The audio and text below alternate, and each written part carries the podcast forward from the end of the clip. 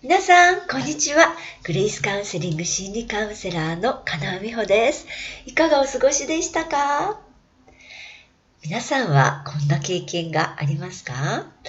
スーパーのレジに並んでる時に何食わぬ顔であなたの前につる込みをする女性。ちゃんと並んでよと言いたいんだけど、逆ギレされても困るからとつい我慢をしてしまう。コンビニでお金を払おうとした時、すっごく無礼な態度の店員に、ちゃんと働けと言いたいけど、やっぱり我慢をしてしまう。そんな嫌な気分を引きずって帰宅をすると、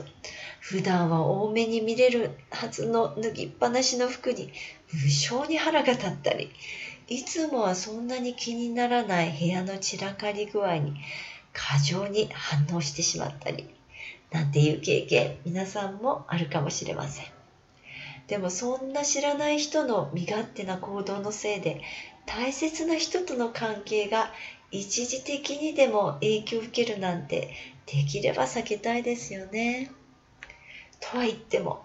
小さい子でていちいち怒るのは大人げないって考える人もいるかもしれません。でもそんな明らかなルール違反をするような自己中心な人にあなたがせっかく怒りを抑えても相手は全く感謝もしてないし反省することもありません。そしておそらくこれからも同じことを繰り返します。もしかしたらそういう自己中心がどんどんエスカレートすると、あいつ気に入らないから殺してやるということになって殺人事件に発展するのかもしれません。ちょっと大げさな気もしますが、そんな殺人事件を未然に防ぐためにも、わがままな人には、それはわがままで自己中心と伝えるのはどうでしょうか。とは言っても怒るのは苦手という方も多いかもしれません。そんな時は怒るから伝えるに変換するとうまくいきます。例えば割り込みをする人には笑顔で並んでますよと伝えればいいんです。その時にあなたは気がつかなかっただけですよねと相手への信頼を表す表情でにこやかに伝えるのはどうでしょうストレートに怒るよりはだいぶハードルが低くなったんじゃないでしょうか。その方法でもちゃんと相手にはそれはダメというあなたの思いが伝わります。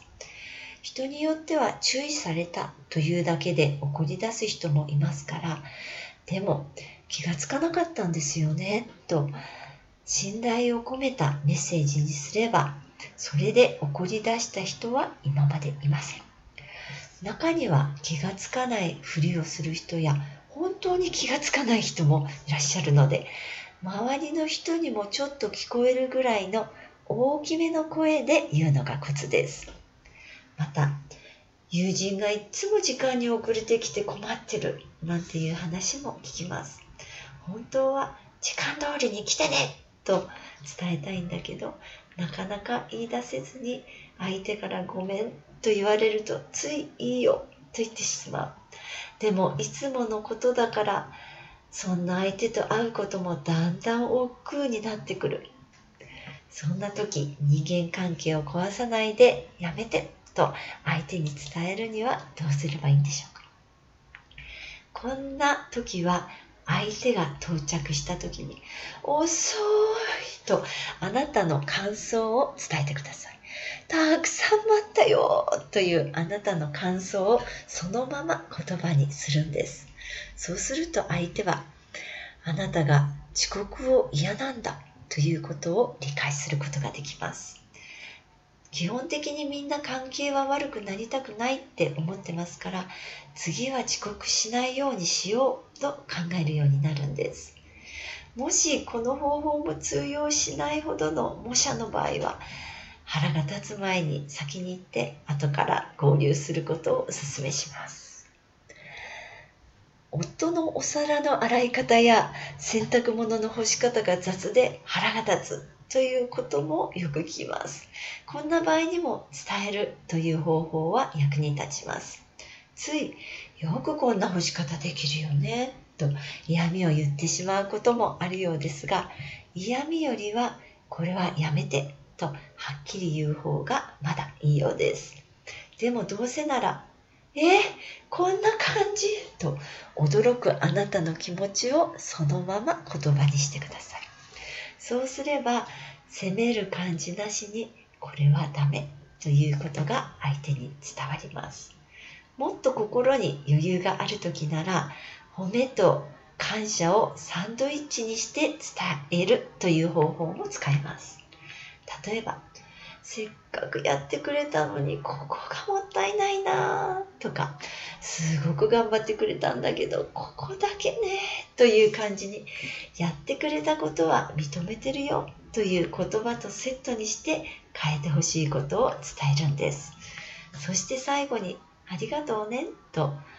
感謝をサンドイッチにすれば完璧ですさあ今日の話皆さんはどう思いましたか？悩みはあなたとあなたの家族がもっともっと幸せになるための贈り物。大丈夫。あなたにもできます。では。